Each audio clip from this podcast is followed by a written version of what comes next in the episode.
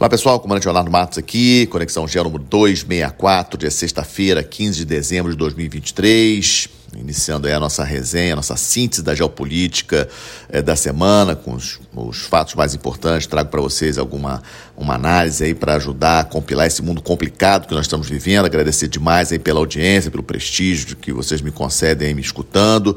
Aqueles que ainda não seguem o canal no YouTube, peço considerar fazê-lo compartilhe com seus amigos, me ajude a divulgar aí o canal. Precisamos pensar mais a geopolítica. O Brasil não é um país qualquer no sistema internacional. Eu acho que a gente discute muito pouca geopolítica aqui é, no Brasil. E, e, essa é intenção do Conexão Gel. O tema principal que trago para vocês hoje, é, coloquei como título desse Conexão Gel 264, o conflito pelo Essequibo mais distante. Eu digo mais distante, eu já tinha falado é, nos últimos é, podcasts de que achava é, difícil a Venezuela ter uma ação militar contra a, a, Guiana pela região do Essequibo, região do Essequibo, lembrando vocês, 70% do território da Guiana é, foi passado, foi confirmado é, como parte da Guiana inglesa é, em 1899, um laudo arbitral que a Venezuela contesta a situação, essa questão está na Corte Internacional de Justiça e o fato relevante da semana foi o encontro dos presidentes de Venezuela e Guiana lá em São Vicente Granadina, no Caribe, ontem, é, com a presença de representantes da, da, da ONU, é, da Colômbia e do ex-chanceler do Brasil, embaixador Celso Amorim.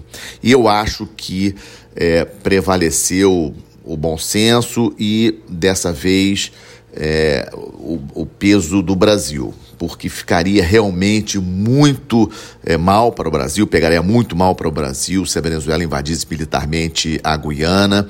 E é, a impressão que eu tenho que a Rússia não se envolveu como alguns pensavam que ela ia se envolver, ela não se comprometeu com a Venezuela, tipo assim, eu vou garantir, você pode invadir que eu vou te garantir. A Rússia está, obviamente, muito envolvida com o conflito lá na Ucrânia, não teria condições de enviar qualquer tipo de meio militar da Rússia para tentar apoiar de alguma forma a, a, Venezuela numa ação militar. Uma coisa é você enviar técnicos para fazer manutenção de equipamentos. Sabemos que a Venezuela possui alguns equipamentos é, russos, de origem russa, mas é, também sabemos que as Forças Armadas da Venezuela, de uma maneira geral, estão bastante degradadas. A Venezuela aí anos com a economia bastante, é, com inflação altíssima, é, comprometendo a manutenção dos equipamentos e, manu e é, mais, mais até do que isso, comprometendo o treinamento das Forças Armadas venezuelanas. É, eu já tinha colocado isso anteriormente, achava muito difícil a Venezuela fazer uma ação militar contra a Guiana, até porque o, o, o grau de treinamento das Forças Armadas da Venezuela está bastante degradado. Mesmo é, fazendo uma comparação de força entre Venezuela e Guiana, a Venezuela tem uma Força Armada muito superior é, a da Guiana. A reunião de ontem em São Vicente de Gradadina, a declaração final saiu é, tarde, e é, mas o mais importante dali é, marca uma nova reunião para daqui a três meses, no prazo até três meses, no Brasil, ou seja, mostrando o protagonismo brasileiro nessa questão e é, garantindo que não haverá nenhuma ação militar entre os dois. Tem dois pontos importantes a Guiana se coloca favorável à Corte Internacional de Justiça, dizendo que vai cumprir o que a Corte Internacional de Justiça lá de Haia disser, mas a Venezuela fez questão de colocar na sua, na declaração conjunta, que não vai aceitar é a posição da Corte Internacional de Justiça. Tipo, a Corte Internacional de Justiça, vamos supor que ela se posicione a favor da Guiana, a Venezuela já disse que não vai aceitar. Ou seja, vai manter essa questão do Esequibo. Temos que lembrar que o Maduro fez isso é, olhando as eleições do ano que vem. Né? O objetivo do Maduro é se perpetuar no poder, é, considerando a questão bastante séria na Venezuela em termos de economia, ainda segue muito ruim. O Maduro tinha que é, abraçar alguma causa que realmente fosse uma causa nacional. A questão do Essequibo é, é uma questão nacional, uma questão que, inclusive, a própria oposição venezuelana também é, concorda. Pelo ímpeto que nós vimos é, no presidente Maduro, nos seus ministros, logo após o plebiscito do dia 3 de dezembro, a impressão que dava até é que a Venezuela efetivamente poderia fazer alguma ação militar é, em termos de é, tomar o território do Ezequiel à força, alguma coisa nesse sentido. Mas é, fico com a impressão dessas é, duas, duas, dois pontos importantes. Um, a, a posição do Brasil pegaria muito mal para o, para o presidente brasileiro, que se posiciona como líder regional, e o Brasil tem mesmo que ser líder regional. É, e o presidente brasileiro já tinha é, se pronunciado, inclusive quando estava na COP28 lá em Dubai, é, de que não, acreditava, que pedia para os dois lados é, se entenderem, etc. Ou seja, como um garantidor da paz ali na, naquela região. E é, a presença do ex-chanceler brasileiro, o embaixador Celso Amorim, que muitas vezes foi na Venezuela, na época que o presidente eh, da Venezuela era o presidente, ex-presidente Chaves, eh, na época agora do, do, do, presidente Maduro, o Celso Amorim já esteve lá também. Eh, eu pegaria muito mal para o Brasil, que é um parceiro importantíssimo da Venezuela, se a Venezuela fizesse uma ação militar contra a Guiana. E também acho que como falei inicialmente, a Rússia não deu nenhuma garantia à Venezuela de que iria posicionar militarmente para defender a Venezuela, caso, por exemplo, os Estados Unidos viessem em socorro à Guiana. Então, a, a princípio, eu acho que a questão do Essequibo está controlada, deve haver uma, um novo encontro entre os presidentes de Venezuela e Guiana aqui no Brasil em até três meses, ou seja, até março deverá haver, ocorrer uma outra reunião, outro encontro entre os dois presidentes aqui. É, eu não acredito, não estou conseguindo ver agora é, é, isso, essa questão escalar para um conflito. Mas o Maduro vai continuar falando que a região é da Venezuela, etc., para manter a questão do nacionalismo, porque o foco dele é a sua a manutenção no poder, a reeleição dele nas eleições é, de 2024. O segundo tema que trago para vocês é a Ucrânia sendo deixada de lado. Né? Esse era o grande temor, já vinha alertando sobre essa possibilidade. O Senado americano não, ainda não aprovou é, o aporte de 61 bilhões de dólares para o esforço de guerra da, da Ucrânia. Importantíssimo esse, esse, esse dinheiro, é, de acordo com muitos, vários, várias fontes. A Ucrânia tem aí cerca de três, quatro meses de munição, de armamento para resistir a, ao conflito eh, contra a Rússia. O Zelensky, eh, depois que compareceu na posse do presidente argentino, do, do, novo presidente argentino, Javier Milei, que tomou posse no último domingo, o Zelensky estava lá, ele voou para, para Washington para tentar convencer os senadores americanos a votar esses 61 bilhões, mas isso ainda não aconteceu. É, boa notícia para o Zelensky é que a União Europeia aprovou ontem que é, vai continuar o processo aí de entrada da Ucrânia na União Europeia. A, Ucrânia ainda não entrou na União Europeia pelo voto de ontem, é importante deixar isso bem claro, ainda existe um processo para isso, mas a votação de ontem lá em Bruxelas já foi pelo menos uma boa notícia para Zelensky, porque no terreno a situação está complicada para a Ucrânia. Hoje, no terreno, no campo de batalha, a Rússia demonstra aí estar em posição melhor, tanto ao norte como leste. É, na minha avaliação, o que a Rússia pretende é consolidar a conquista militar, na verdade, é, tomar efetivamente a região de Donetsk. Lembrando que em setembro do ano passado a Rússia, é, digamos assim, colocou na sua constituição que as quatro regiões da Ucrânia né, passaram a fazer parte efetivamente do território da Rússia, Donetsk, Luhansk, Zaporizhia e Kherson, sendo que hum, é, no, no, mundo real a região de Donetsk ainda não está totalmente sob controle das tropas russas. E é aí exatamente que as tropas russas estão é, atacando agora e estão tendo alguma vantagem sim em relação às tropas, às tropas ucranianas. Ou seja, aquela contraofensiva da Ucrânia não deu certo, aquela tentativa de cortar ali no sul, principalmente na, na região de Kherson, ali, Zaporizhia, a Ucrânia tentou atacar muito ali naquela região mas isso não deu certo. A Ucrânia precisa desse dinheiro é, dos Estados Unidos, esse, esse, novo aporte de recursos que converte em armas para poder fazer alguma oposição. O Biden, obviamente, muito preocupado com isso, para não parecer que perdeu a guerra, porque o, o, o presidente Putin está se sentindo bastante forte agora e ontem também fez uma entrevista para os repórteres estrangeiros lá em Moscou e dizendo que não vai é, deixar a guerra da Ucrânia, que tem 600 mil militares é, russos é, na guerra da Ucrânia e que vai seguir aí com, a, com, a, com seu, seu objetivo contra a Ucrânia. É, e, e, o Biden não pode, vamos lembrar que os Estados Unidos vão ter eleições nos Estados Unidos em novembro, o Biden é o candidato do, do, é, do Partido Democrata é, ele, não, ele não vai querer ficar assim com uma é, passando a imagem que perdeu, digamos assim, né? É essa, essa é a grande preocupação do Biden no momento. Lógico que o discurso é, é medo da Rússia atacar a Europa, atacar outros países, etc. Mas é, ao fim e ao cabo, a, a, o problema é ficar aquela tarja assim do Biden de que ele perdeu é, a guerra da Ucrânia, ou seja, a Rússia conseguiu conquistar é, uma parte importante do território ucraniano, que é o que hoje a Rússia ocupa.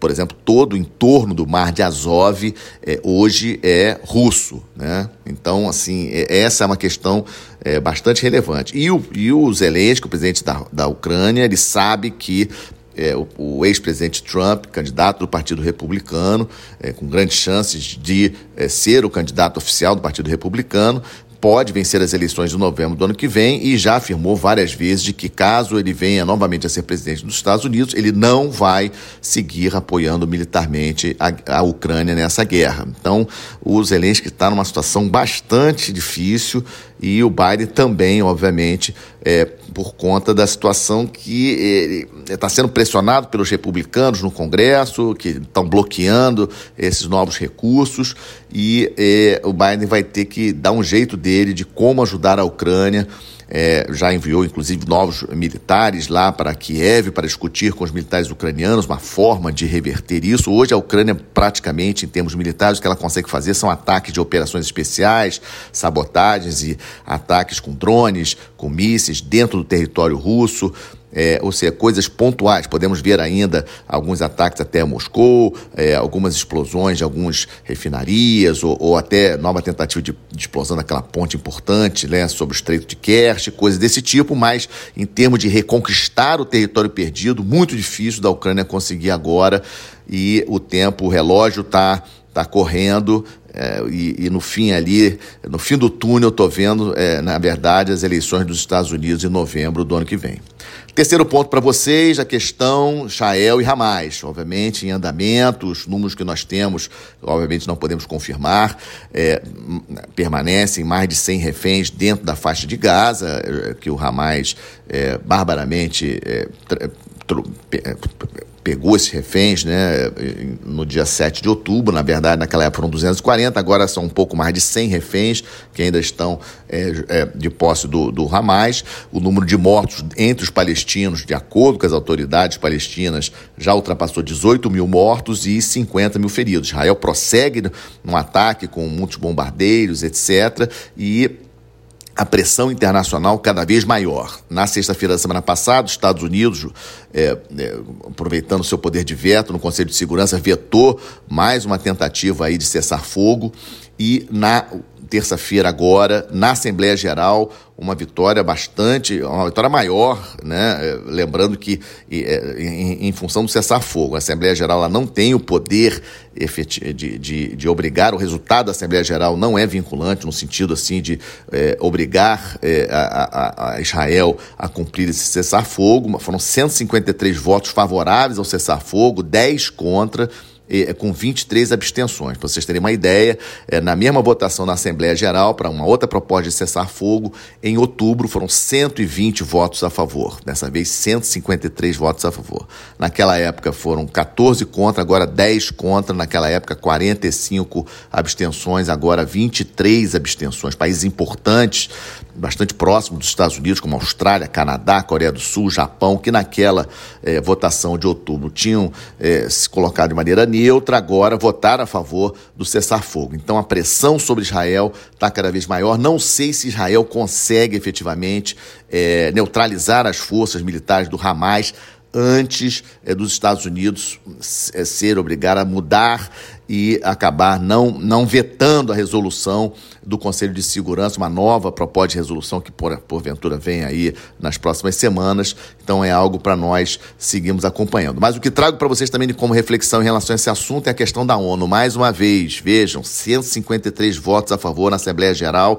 A ONU é composta por 193 países. 153 julgaram que tinha que ter cessar-fogo. E mesmo assim, isso não significa ah, praticamente nada, porque existe o poder de veto apenas para cinco países. Estados Unidos, mantendo o veto dele, não tem assim a obrigação de Israel de cumprir essa, esse resultado de 153 votos. A ONU precisa ser reformulada. Não tem condições de seguir dessa forma a questão do veto. Esses cinco países com esse poder especial de veto é, não cabe mais na ONU do século XXI. Vamos agora para estamos de olho, estamos de olho na questão dos imigrantes é, na Europa, a questão está muito séria. O primeiro-ministro do Reino Unido, o, Suna, que ele não está conseguindo aí vitória no plano dele é, de levar os imigrantes é, não autorizados é, para Ruanda, um acordo de dar dinheiro para Ruanda, um país da África, para receber esses imigrantes que chegam no Reino Unido em número cada vez maior, e também o Macron, presidente da França, que também não teve aprovado o plano dele em relação aos imigrantes na França, ou seja, dois países importantíssimos da Europa. A Europa tem essa questão dos imigrantes, que eu sempre falo, uma questão, é uma questão muito séria para a Europa, em função da desigualdade socioeconômica entre Europa, Oriente Médio, os países como Afeganistão, Síria é, e os países da África de uma maneira geral. É, os imigrantes acabam é, indo para a Europa e isso pressiona os países, aumenta o nacionalismo e vamos ver novos países, em, em futuras eleições na Europa, inclusive no Parlamento Europeu, que as eleições ocorrerão em junho do ano que vem, um aumento é, dos partidos mais à direita, mais nacionalista, contra exatamente os imigrantes. Vamos ficar de olho a questão, essa questão dos imigrantes é uma questão muito séria na Europa. Em relação da transição energética, estamos de olho, vamos ver o que vai acontecer no futuro. COP28, como eu falei na semana passada, o resultado muito, muito abaixo é, do, da necessidade, inclusive um título de uma matéria da Bloomberg, da agência de notícias Bloomberg, ontem. É, interessante, a COP28 foi boa para as celebridades, mas ruim para o clima global. Achei, quis trazer para vocês esse título da, da Bloomberg, desse artigo da Bloomberg, porque retrata exatamente o que eu acho. A declaração final é muito aquém do, do, do desejado em termos de redução é, de uso de combustíveis fósseis, como carvão, gasolina e gás. Os países que possuem esses recursos querem usar esses recursos o máximo possível é, antes de efetivamente é, é entrar na questão da emissão zero de CO2. E a outra questão que trago para você do Estamos de Olho, as eleições em Taiwan que se aproximam. Né? Já estamos a menos de um mês das eleições. As eleições ocorrerão, as eleições presidenciais ocorrerão lá em Taiwan no dia 13 de janeiro de 2024. Candidato da atual presidente, que é o, que é o vice-presidente, é candidato dela, ela não pode ser, ela não pode ter um terceiro mandato, ela está completando seu segundo mandato e o vice-presidente, que é o candidato do partido dela para as eleições, está na frente, mas com uma margem pequena, pouco menos de 10 pontos do segundo colocado, que é um candidato do partido Kuomintang, que é um partido mais aproximado da China. Vocês não tenham dúvida que a China está fazendo guerra de informações direto é, é, junto a Taiwan, população de Taiwan, é, no sentido de votar nesse candidato do Kuomintang, que é um partido mais favorável à China. Essa questão de Taiwan é a questão mais sensível ali, mais do sul da China, Taiwan, são questões muito sensíveis ali naquela região, no entorno da China, segunda maior economia do mundo, e o planeta inteiro, obviamente, de olho naquilo ali, porque envolve aí tráfego marítimo, comércio marítimo naquela região muito intenso, os principais portos do mundo ficam ali naquela região, os sete dos dez principais portos do planeta, sete estão ali, China e Coreia do Sul.